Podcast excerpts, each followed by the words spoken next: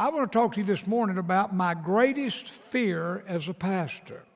And I think when I tell you what it is, I really think you may be surprised. And number two, I think when I share about what I'm going to be sharing, that you're going to also be surprised that it has something to do with you. It's not just about me. I mean, who wants to get up and get dressed and come to church to hear the preacher talk about his greatest fear as a pastor? Who cares? Well, he cares, but who else cares? Well, when I finish this morning, I think you're going to say, you are right on target with what you shared this morning, and I'm looking forward to sharing it. Now, I'm always trying to think. Now, I've had the advantage of studying the sermon, preparing the sermon, crafting the sermon, and then the people come, they've not had that advantage. How can I make it so that when they leave, it stays in their mind? And I think one of the best ways to do that is if I can do something visual. You know, if I can see something, it seems to stick in my mind very, very good. And so I asked Rick the first of the week, I said, Rick, could you see if you could find me three posts? And Rick found three posts. Uh, I hope. Well, Rick, have you lost the posts? There they are.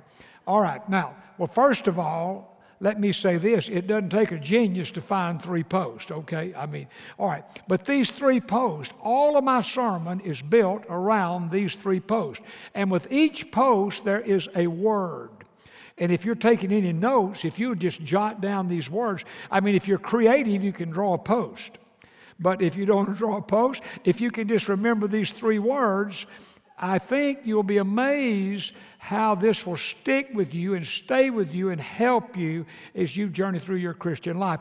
Post number one is the word what? W H A T. Post number two is the word why? W H Y. And post number three is the word how. H O W. Now, look at those three posts and those three words, and, and let me flesh them out just for a moment. What stands for what is my greatest fear as a pastor? I have been a minister, ordained in the ministry a little over 53 years ago.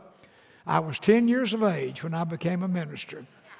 Well, now you're with me better than I had thought you might be. That's good. No, I was far beyond 10 years of age. But I've been a minister for a little over 53 years. And as I look back on this 53 years, what I'm going to be sharing this morning is what I fear most because one day I will stand before God accountable for how I did what I'm going to be talking about this morning. If you want to write down a Bible verse and look it up later, in Hebrews chapter 13, verse 17, the Bible talks about the ministers, those who serve the Lord, those who lead the churches. And one of the things that verse says is that we are, we are accountable for the souls of the people. In other words, one day I'm going to stand before God, just like one day you'll stand before God. But when I stand before God, one of the things is I'm going to be accountable for these 53 plus years so far how I cared for the souls of the people because, in the end, that's all that really matters. Your soul lives on beyond your body. And so, uh, what is my greatest fear? That word why. Can we get the three posts back up just for a moment? Where, uh, oh, they're behind me. Okay, I'm looking at the screen over here. There they are. Thanks much. Okay, the word why is, is is like, why is this my greatest fear? And I'll show you that in the Bible. And then the word how, how does my greatest fear have anything to do with you? The fact of the matter is, my fear has everything to do with you, and we'll just jump in at that point. Now, let's go back to the what. I'm ready to talk about it. What is my greatest fear as a pastor? And here's what it is my greatest fear as a pastor is that I would not have not made it clear what a person has to do to go to heaven. That's a tremendous fear that I have. Look at it on the screen. Is, is that I would not make clear what a person must do to go to heaven. You say, well, how in the world could you do that? Two ways. Number one, in sermons that I've preached about becoming a Christian, being a Christian, how you go to heaven. Not be clear, not present the whole gospel. Much today I listen to is not the whole gospel, it's part of the gospel. But this other part is so very vital, and we're going to talk about this morning. The second way I could do that, and I fear I've not, over these many, many years, I've talked to hundreds upon hundreds upon hundreds upon hundreds of boys and girls, children, students, adults, just one on one conversation, sharing the gospel, talking to them about about becoming a Christian, presenting the plan of salvation. And I look back on that and, and ask myself, now, did I do that? Did I tell the whole story? Or did I just kind of water it down and give assurance to non believers?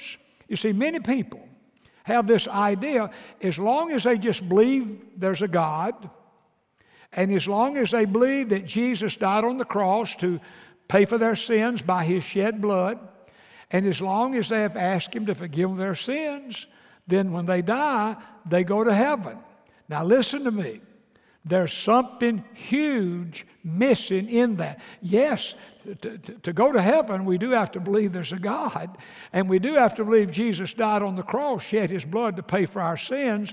And yes, we do have to ask God to forgive us of our sins, come into our life, make us a Christian. But that is not the whole gospel. That is part of the gospel. And that's what I want to deal with this morning. Now let's move quickly to post two.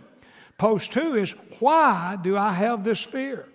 Why would this even be on my mind, in my heart? Well, the answer to that is found in words that Jesus spoke. If you'd open your Bible, please, to the Gospel of Matthew in chapter number seven. I want to show you three verses that have the words of Jesus that they are the reason that this is my greatest fear. This is the reason. Now, Matthew chapters 5, 6, and 7 is the sermon that Jesus preached. We know as the Sermon on the Mount. We have it over in the Gospel of Luke. We are most familiar, most of us, with the Gospel of Matthew's record of this Sermon on the Mount. Matthew chapters 5, 6, and 7 is called the greatest sermon that has ever been preached. It was preached by Jesus. Interesting. You can read the entire sermon in about 18 minutes. You hear that, John? 18 minutes. Greatest sermon ever preached. Hear that pastor, hear that Don Piper, hear that all of us. The greatest sermon ever preached, 18 minutes, maybe a little less, maybe a little more, but about so. Now, as you come over in chapter 7, I want you to look with me in verse 21. In chapter 7, verse 21, this is why my greatest fear is that I may not have been clear what you must do to go to heaven. Jesus said, I'm reading now from the New Living Translation. Whatever translation you have, uh, you can follow. Jesus said, Not everyone who calls out to me, Lord, Lord, will enter the kingdom of heaven. Only those who actually do the will of my Father in heaven will enter. On judgment day, many will say to me, Lord, Lord, we prophesied in your name. We cast out demons in your name. We performed many miracles in your name. Jesus said, But I will reply. Now look at this reply I never knew you. Get away from me, you who break God's laws. Now, if you look back in verse 21, in those three brief verses, there are three groups Jesus addresses, all of which you would think all of them would have gone to heaven. Now, some would. He didn't say none, he said many. But I'm going to name these three groups. First of all, what I'm going to call, when you read those three verses, I see these proclaimers. That is, they proclaim to be Christians. Verse 21 Not everyone who calls out to me, Lord, Lord, will enter the kingdom of heaven. The word Lord twice is important. They were proclaiming that they were followers of Jesus. Now, Fast forward to our day.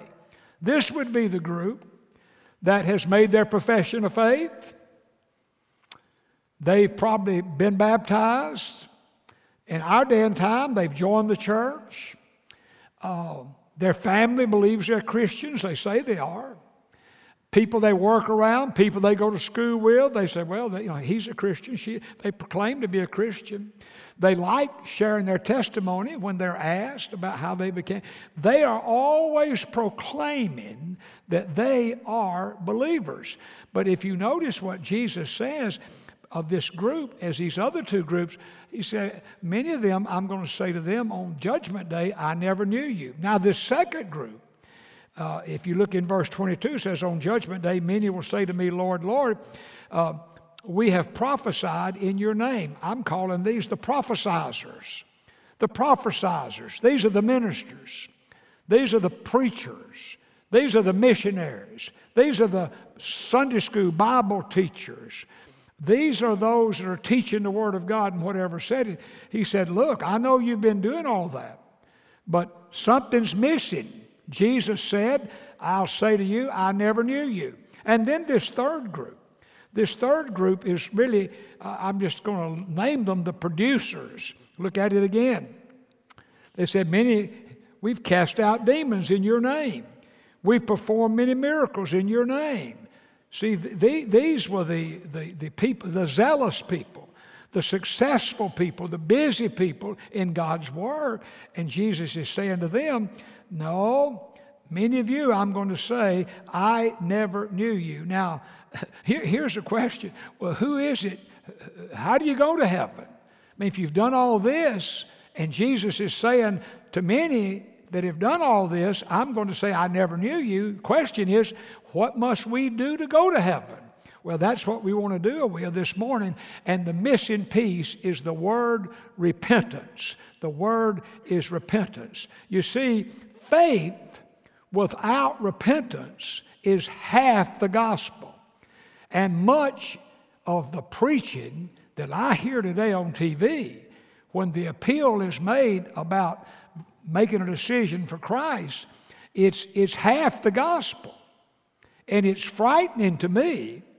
And then I say, but look, I'm not the judge of those. I need to take care of my own business. And that's where I begin to say, God, am I preaching half the gospel if I'm preaching the whole gospel. You say, Pastor, what is the whole gospel? Here's what it is it's repentance and faith. You'll never go to heaven just by faith. Let me remind you the Bible says the devil believes as a God. The Bible says the book of James that the devil's angels believe as a God. So just believing there's a God is not going to get anybody in heaven. Just believing that Jesus died on the cross. Well, I have faith he died on the cross. I have faith he shed his blood for my payment of my sin debt. But that's not going to get a person to heaven. That's half the story. The other half the story, this is the part you must do, the part I must do, and that is the repentance part. It's interesting. When you read the Gospels, after Jesus' baptism, and then uh, after his temptation experience, then Jesus began what's known as his public ministry. And the first thing he did in his public ministry, you can read it later in Mark chapter number one, he, he preached a sermon. And the first sermon that Jesus ever preached in his public ministry is in Mark chapter 1, verse 15. And what Jesus said is, Repent and believe the gospel. Repent and believe. That's repentance and faith. When Jesus sent the disciples out two by two, they went out preaching, repent and turn to God. One day in Luke chapter number 13, and I'm going to flip over in Luke chapter 13 in my Bible. If you'd like to, it's Luke chapter 13 in verse 3 is where I'm going. But in Luke chapter 13, you find Jesus preaching to a crowd. And in that sermon, uh, in that discourse, not a sermon, in what he said to them, he said to them, uh, You will perish unless you repent of your sins and turn to God. So, this whole idea of repentance, we, we hear very little about it. We don't hear a whole lot about sin. You know, we, in fact, we hear a lot of jokes about sin. People snigger about sin. They, they, they make kind of fun and light of sin. But listen, sin's a serious matter. And what we do to get rid of our sins is an even more serious matter in a personal way. We must repent of our sins, and then we must put our faith and trust in the atoning work of Jesus Christ. Now, here's the question What is repentance? The Bible is very clear. Repent, repent, and believe. That's the whole gospel. What does it mean to repent? There's a lot of misunderstanding about that. Well, the word repent comes from a Greek word. I'll give you the word. You may want to just kind of jot it down and, and deal with it later, but it's metanoia. Like if you were going to write that just kind of like we would pronounce it, it'd be M E T A, meta, then noia, N O I, and then dash A, metanoia. And so in our English Bibles, of course, we don't read our English Bibles in Greek, we read our English Bibles in, in English. But every time you find the word repent, it is a translation of this word metanoia. Now, here's the question What is involved in repentance? In other words, the Bible says we have to repent and believe to go to heaven. Well, I know what it means to believe. What does it mean to repent? Well, there are four things involved in this word repentance, and I wish you'd zero in at this point in the sermon. This is very, very important. What does repentance mean? What does it involve? Well, number one, it involves a, a heartfelt sorrow for sin. That's the first thing. That's not all it involves. There's not much of that today. See, we, we have ourselves believing like we're good people, we're decent people. We've been raised to tell the truth, to do what's right, be honest. Well, that's good. but, but the Bible says there's none good, no, not one. The only person that's good is God. What we are, we're really not good. We're really born with a sin nature. We come into this world that way. We were conceived in sin. So this is just our DNA. We have this sin nature. And at some point in life, like the Apostle Paul, we realize that we're sinners. Paul said, you know, Christ Jesus came into the world to save sinners, of whom I am the chief sinner. I'm the number one sinner, he said. The Apostle Paul, right into the Romans, said, Oh, wretched man that I am. And he went on to say, What I don't want to do is what I do. What I, what I do is what I don't want to do. I can relate to that. Sometimes I do what I know I shouldn't do or don't want to do. I think something I shouldn't think. We all do that. Well, that's this battle between flesh and spirit. Well, we have to have a heartfelt sorrow for sin. Number two, we have to turn from our sins. That's what repentance means. Uh, like we're, we're, going down a, a highway. We're going down a highway. And if it's not on God's highway, we're going in the wrong direction. If we if we have a heartfelt sorrow for sin and we turn, you turn 180 degrees and you begin to go in the complete opposite direction. So we, we turn from our sins. Number three, we make a commitment to forsake our sins. Okay? We have to say, okay, I, I, I'm, I'm not going that way anymore. I'm going to turn. I'm going to forsake my sins. I'm going to make a commitment not to go back that way anymore. And then I turn to God. I have a little something for our screen I think will help us at that point if they'll put it up there. There it is there. I'll move aside where we can all see. It's a good picture here. The guy on the left, the non Christians, burdened down with sin. That's how we are in life. He repents of that sin. What does he do? He has a heartfelt sorrow for that sin. What does he do? He turns from that sin. He makes a commitment to forsake that sin. And then he puts his faith and trust in the Lord Jesus. Now, in our lives, whether we are Christian or not a Christian, we are aware that there are things right and wrong, and we're aware there are things that God would want us not to do and things God would want us to do. And there's always this battle that goes on, like maybe it's some thought in our mind, or maybe it's something we do, or somewhere we go, or maybe it's something that has a grip on our life, maybe it's an addiction of our life, maybe it's pornography, maybe it's lust, Maybe it's an unforgiving spirit. I mean, the list is endless of things that, that can get into our life. And we, we, we, we look at that and we, we have a heartfelt sorrow for that. And we say, God, I know this is not right. I know what I think is not right. I, I know this is not right. I know that is not right. And God, what I'm going to do, I'm going to turn from that, and I'm not going that way anymore. In the first service, we had many in our recovery ministry who uh, I bless God, they, uh, you know, their, their struggle is addiction of drugs or addiction of this, addiction of that, and praise God, they've, they've turned from that. They've made a commitment to forsake that. But here's what happens we're human beings, and sometimes we slip back the old way. Now, Billy Graham made a statement. John was talking to me about my sermon, and he said, Dad, Billy Graham made a statement about repentance that I think is very helpful. And John told me what the statement was. I said, Where did you read that? He said, I didn't read it. I heard him in a sermon. You ought to write this one down. Billy Graham said, and I think this is worth the whole sermon. Billy Graham once said in a sermon, You have to ask God to help you with repentance. Boy, that is so true. Because many times we see something, we know it's not right, we turn from it, we go the other way, we've made a commitment to forsake it, but after a while, boom, we back to that. Our mind goes back to that. Listen, in your flesh, in my flesh, we are not strong enough to do it by ourselves. We have to ask God to help us with repentance. And when we do, it is a glorious, glorious, wonderful thing. Now, listen carefully. Here's where we get tripped. Many people think that, that sorrow for sin is repentance. No, it's not.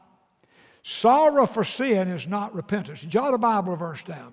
In 2 Corinthians chapter 7, verse 10, the Bible says, Worldly sorrow, which lacks repentance, results in spiritual death. So sometimes people say, "Man, I really, I really hate I did that. I, I have, a, I'm just sorry I did that. I'm sorry I thought that. I'm sorry that." In their mind, they think they've repented. No, they, they've not repented at all. They're just sorry they did it. Remorse is not repentance. A good example of that would be Judas. The Bible tells us Matthew chapter 27, you know the story. Judas betrayed Jesus for the 30 pieces of silver. And then he went back to the religious leaders and said, Look, I've sinned. I, I don't want this. He threw the silver down. It says he was full of remorse. You remember what Judas did? He turned around and he walked out and he hanged himself. What he did not do, he did not repent. Here's what I'm saying to you this morning don't confuse sorrow, remorse, guilt, regret for repent. They are not the same. And we get in our mind they are the same. Now, this gets us to the how. This is the good part. You say, well, Pastor, how does all this have anything to do with me? Listen to me carefully. It has everything to do with you. Here's the question. Here's the question. Have you ever repented of your sins? Now, you think about that a moment. Has there ever been a time in your life where you really had a heartfelt sorrow for sin? You knew what you thought was not right. You knew what you did was not right. You knew this, that, and yonder. You knew that didn't meet God's approval, and you really felt a, a heartfelt sorrow about it. And you said, I'm going to turn from that. I'm going in the other direction. I'm done with that. That's in my rearview mirror, 180 degrees. And I'm making a commitment to forsake that sin the rest of my life. And then I add to that, ask God to help you do that. The question is have you ever repented before you put your trust and faith in Jesus Christ? And obviously, you believe there's a God, you wouldn't be in church you believe Jesus died on the cross, shed his blood to pay for your sins, you wouldn't be here if you didn't believe that. The question is Has there been a time in your life where you have said to yourself, I am a sinner? I'm not a perfect person. you know, in the eyes of God, I'm filthy rags. That's really what I am. That, I'm, that is who I am in the flesh. That's who we all are in the flesh. But the blood of Jesus can wash us whiter than snow. And that's my question this morning. Have you ever repented of your sins, put your faith and trust in Jesus Christ, and know beyond a shadow of a doubt when you die? Not because you're good, because you've admitted you're not good and you've repented of that.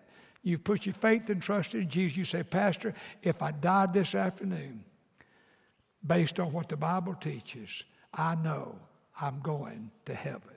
Now, my question is do you know that?